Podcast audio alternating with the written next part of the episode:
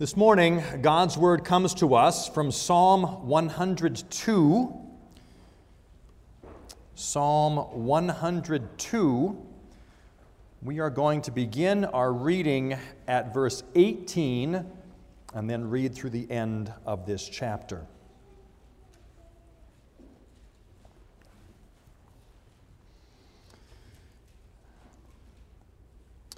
Psalm 102 beginning at verse 18. What we hear now is God's word. Let this be recorded for a generation to come, so that a people yet to be created may praise the Lord. That he looked down from his holy height. From heaven, the Lord looked at the earth, to hear the groans of the prisoners, to set those free who were doomed to die that they may declare in Zion the name of the Lord, and in Jerusalem his praise, when peoples gather together and kingdoms to worship the Lord.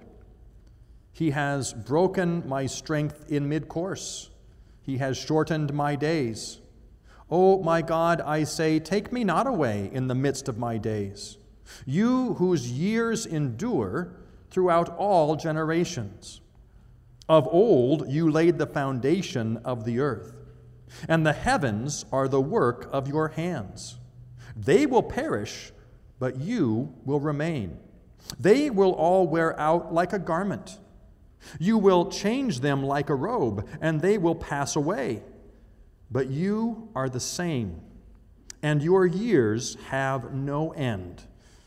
The children of your, of your servants shall dwell secure their offspring shall be established before you. Here we end the reading of God's holy word.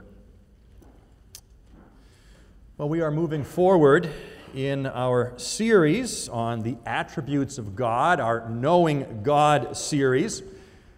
And I trust that you recognize, um, as I recognize, we are just scratching the surface on some of these attributes. There is a depth, there is a richness in who God is, which is far beyond anything we could ever fully comprehend. And yet, God does reveal something of Himself to us. We have talked about God as a sovereign, a sovereign king, one who has absolute rule over all things, including our own salvation. We have talked about God's holiness. The fact that God is set apart from His creation, God is set apart from sin, God is morally perfect in all He is and in all that He does. This morning, we're going to talk about God's immutability. Now, children, immutability is a really big word. It's a word that just means God does not change. God does not change. A while ago, there was a, a cartoon show on TV. Maybe some of you remember. It was called um, Teenage Mutant Ninja Turtles.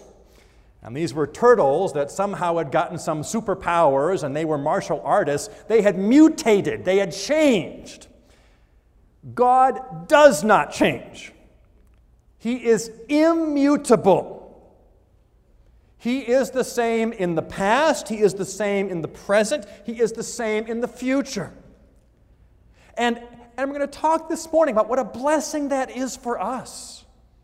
That we can know a God who does not change, know a God who is immutable, and be encouraged by who God is. I think it's hard, at least it was this past week, it was hard for me to grasp the concept of immutability. God doesn't change. It was so hard to grasp this concept because we live in a life of constant change. Things change for us again and again and again. There was one of the um, uh, pre Socratic philosophers, uh, Heraclitus, who said, The only constant in life is change. The only constant in life is that things will change. Creation changes. Uh, think about plants. Plants change. I, I would have had the privilege of going to Sunday school this morning and talking with the kids before they began. And kids, I was there about a year ago too, and do you remember I brought a plant to Sunday school? I brought a tomato plant to Sunday school. And I told you, kids, I was going to give that plant to my wife, and she was going to plant it, and it was going to grow, and we would have bacon, lettuce, and tomato sandwiches. Well, that's what I did. I gave the plant to Mary. She put it in the ground, she took care of it, and this past summer, we had bacon, lettuce, and tomato sandwiches with tomatoes from that plant. That plant changed from the little plant I showed you in Sunday school to a plant that kind of took over the front of our house. A great tomato vine. It changed. And then, unfortunately, some bugs, worms came and attacked that plant and it died, and now it's all gone. It changed again. It changed from a small plant to a huge vine to being gone. Things change. Maybe, kids, at some point, your parents were foolish enough to buy you a puppy. Well, puppies are wonderful when they're small. They're cute, and they're cuddly, and they're soft, and they're roly poly. But these puppies don't stay puppies, they start to grow.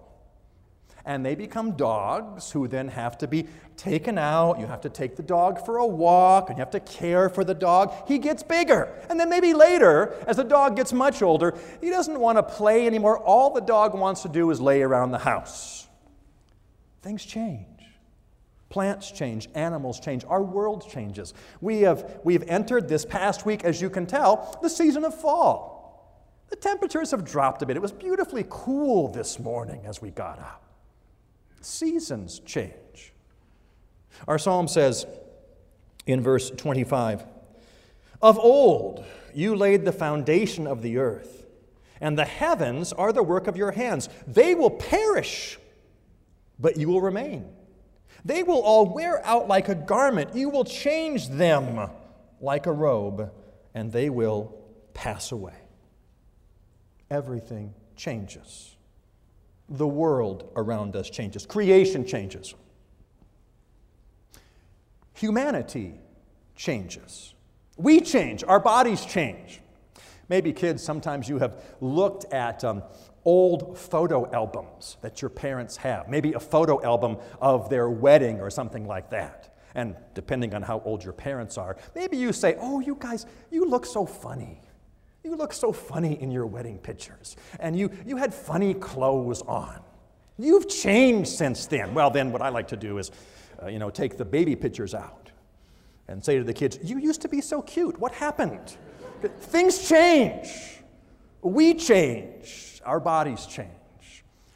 As we grow old, we get more, more aches and pains, a little bit harder to get up in the morning sometimes.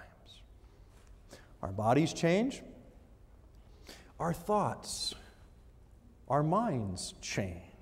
When we are young, many of us, when we were children, we thought our parents could do no wrong. Whatever mom and dad said, that must be right. That must be the best way. We thought our parents could do nothing wrong when we were little ones. And then we grow. And we hit our teenage years. And perhaps we think then our parents can do nothing right. We've changed our thoughts about, about the requirements, about the rules that they have. Well, let, me just, let me just encourage you, um, teenagers, to be patient. There may come a time in God's providence when you may marry and have children of your own. And I suspect at that time your minds will change again about the rules that your parents made for you. We change, our bodies change, our minds change. Creation changes, humanity changes, even our relationships change. Uh, one of the privileges I have as a minister is uh, doing weddings, uh, joining two people in marriage. That's a huge change in a relationship. A change between uh, those two people, their relationship with each other will change, their relationship with their family will change. Uh, and that's sometimes hard for us as parents to recognize that when our children marry, uh, they are the new family. Um, their relationship with us changes. They still respect us, they still honor us, but our relationship changes. Children in a home bring change. We have a num- number of women who are expecting children, and that's exciting. But trust me, your life will change as this new child comes into your home. Which is to say, not all change is bad. Some change is wonderful, some change is good. It's a blessing to have children come into a home. But it's change. Our church family has changed. Um,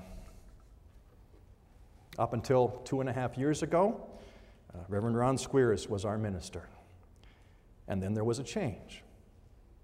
And then I came to be uh, senior pastor here.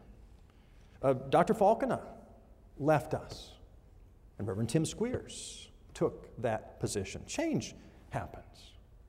I think even in the two and a half or so years that I've served here, our congregation has changed. There are, there are faces here that were not here when I got here. There are faces that were here when I got here who are not here. Everything changes.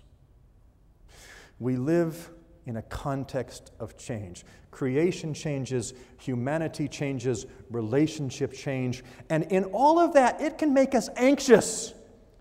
It can make us nervous. Isn't there anything constant besides change? What is it that we can hold on to? What is it we can be sure of in this changing world around us? And into that question, we have the reality we have an unchanging God. God does not change, He is immutable. And this glorious truth is an assurance for us, it is a security for us, it's a blessing for us. Our God does not change. Some suggest that the God of the Old Testament and the God of the New Testament are two very different gods, and he has somehow changed. The God of the Old Testament is a God of wrath, the God of the New Testament, a God of love. Old Testament, a God of law, New Testament, a God of grace, but it's one God. He has not changed. It's, it's hard for us to get our small, feeble minds around that. We have a God who does not change. His character doesn't change. We're going through a series on the attributes of God, describing who God is. If it would be the case that sometime later in the future, either here or somewhere else, I would preach this series again, it would not change the same truth about God would apply. Whether I preach this in five years, or in 50 years, or in 500 years, God remains the same. His attributes do not change. And, and, and by necessity, because He is God. If God changed, and became more of what he was, it would demonstrate a lack right now, and he would not be God. If God became less of anything, it would demonstrate a, a diminishing of his perfections. He would not be God. But God is perfect in all that he is. He does not change. Verse 27, after describing that the world will change, but you are the same, and your years have no end. You are the same. The same God now, the same God forever. Think about how God um, reveals his name to us. Remember when Moses was going to go to Pharaoh, and uh, uh, Moses says to God, Who am I supposed to say is sending me? What did God respond? God said, I am is sending you.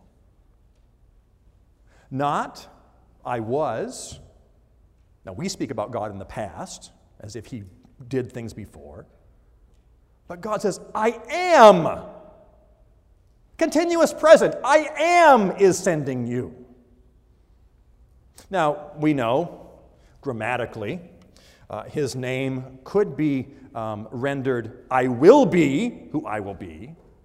That's a grammatical possibility. But theologically, I am who I am is God's name.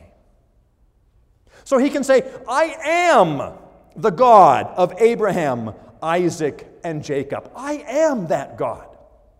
I am the God of Moses. I am the God of David. I am the God of Isaiah and the prophets. I'm the God of Matthew, Mark, and Luke and John. I'm the God of Peter and James and John. I'm the God of Paul. I am this God.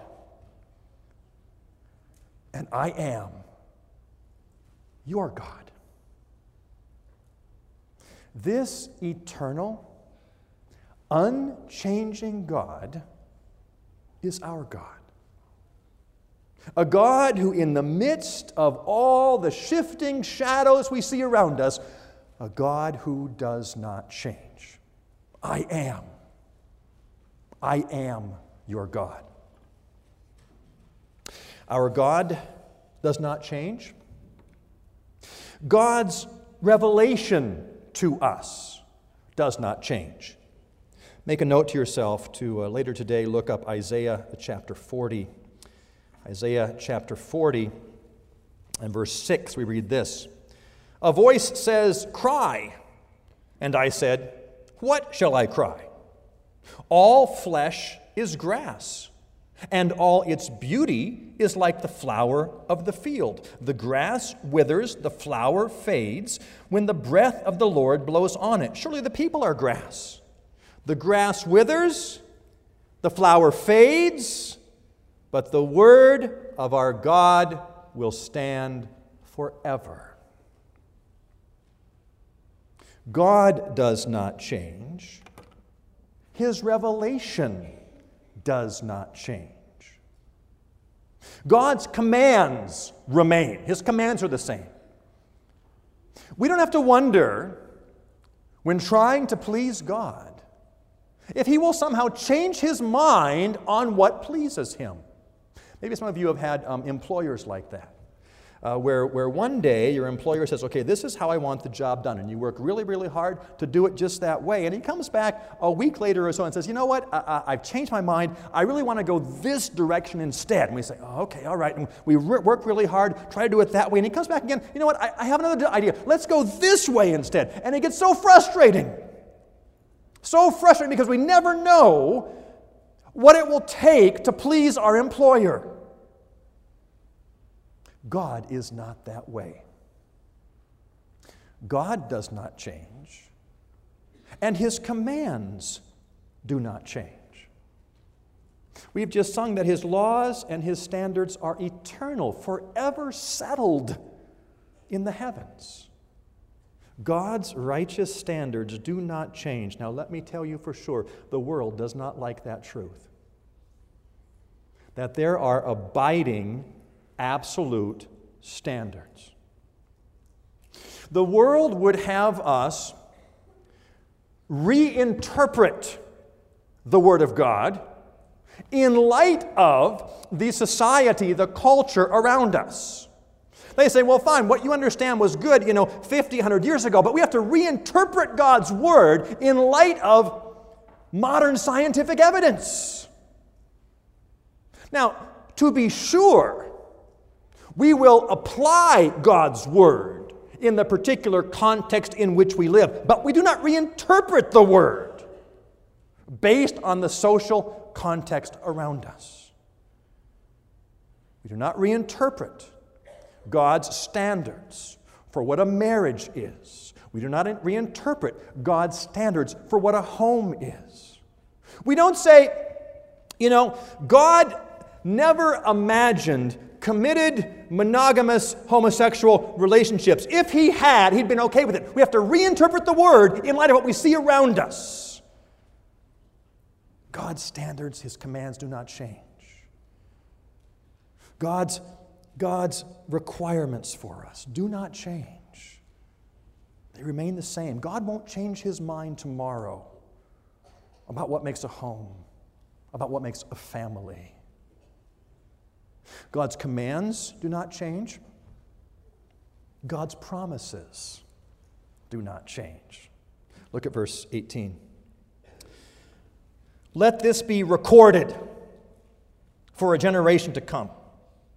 So a people yet to be created may praise the Lord, that he looked down from his holy height. From heaven, the Lord looked at the earth to hear the groans of the prisoners, to set free those who were doomed to die. God's promise to set the captives free. Oh, not the captives to an oppressing force around us, but the fact that we were captive to our sin. We were bound by our sin. And God promised that for those who would look to his Son, Jesus Christ, there would be release from captivity. We would be set free. And that same promise which God gave throughout history is the promise he gives to us today. If you are here and still bound by your sin, trust the enduring promise of God. Look to Jesus Christ, put your faith, your hope, your trust in Him, because God's promise of forgiveness has not changed. I can tell you without a shadow of a doubt whoever looks to Christ and places their trust in Him alone will be washed, will be cleansed, will be freed from the bondage of sin. I say that without hesitation because the promise of God does not change the promise to care for all who put their trust in Him. And you say, but, but you don't know, Pastor. You don't know what I've done. You don't know my sins. I know what the Word of God says. The Word of God describes a man like David, a liar, an adulterer, a murderer, and yet who won by the grace of God would be called a man after God's own heart. I know what the Bible says about a man like Paul, a man who watched Stephen as he was being stoned by the crowd, a man who persecuted the church, and yet God arrested him. If God could do that for these, he can most certainly do it for us. His promise of forgiveness has not changed. What a comfort to know an unchanging God. His commands don't change, His promises don't change, His blessings don't change. But they continue into the future. Look at verse 28. The children of your servants shall dwell secure, their offspring shall be established before you. We sometimes look at the world around us and say, how are our children going to make it? It seems like unrighteousness is everywhere. What hope do our kids have in a world like that? Their hope, as our hope, is in an unchanging God. A God who continues to bless his people from generation to generation to generation. We can have every hope, every confidence for our children. And as they remain near to God and he, he works with them and He walks with them, He will hold them in the palm of His hand. His blessings for His own remain the same. He does not change. And so, kids, that's wonderful for you. You kids can put your trust in the same God your parents trust. And just like He cares for them, He will care for you. And the text even says, and for your kids when you have them. God's covenant blessings, generation after generation after generation. All because we have a God who does not change, God who is immutable. We live in a changing world, we live in a changing culture. Where do we find security? Where do we find assurance? It is not in looking at the world around us. Our assurance is found not in looking around, but in looking up. Up to our immutable God. An unchanging God who has given us an unchanging word that we might walk in a way that is pleasing to Him. That when we sin, we might be assured that He will forgive us because His word promises it. God's character does not change, God's word does not change, God's blessing to us does not change. Oh, the joy of knowing an immutable God. Let's join together in prayer. Lord our God, your greatness is beyond our comprehension. Certainly, your immutability is beyond what we can even imagine. Our minds are too small to imagine a God who always is. You, the I am. And yet we praise you, O God. We praise you for who you are. We have, we have seen but a glimpse of your power and perfection this morning. And yet we thank you that that, that glimpse is an encouragement and a blessing to us. Help us to, to rest in the fact that you are a faithful God, a true God, a loving God who will not change his character, and a God who has given us a sure word to guide and direct our paths in this life. O oh Lord God, we praise you and we thank you for you are an unchanging God. Hear our prayer for Jesus' sake. Amen.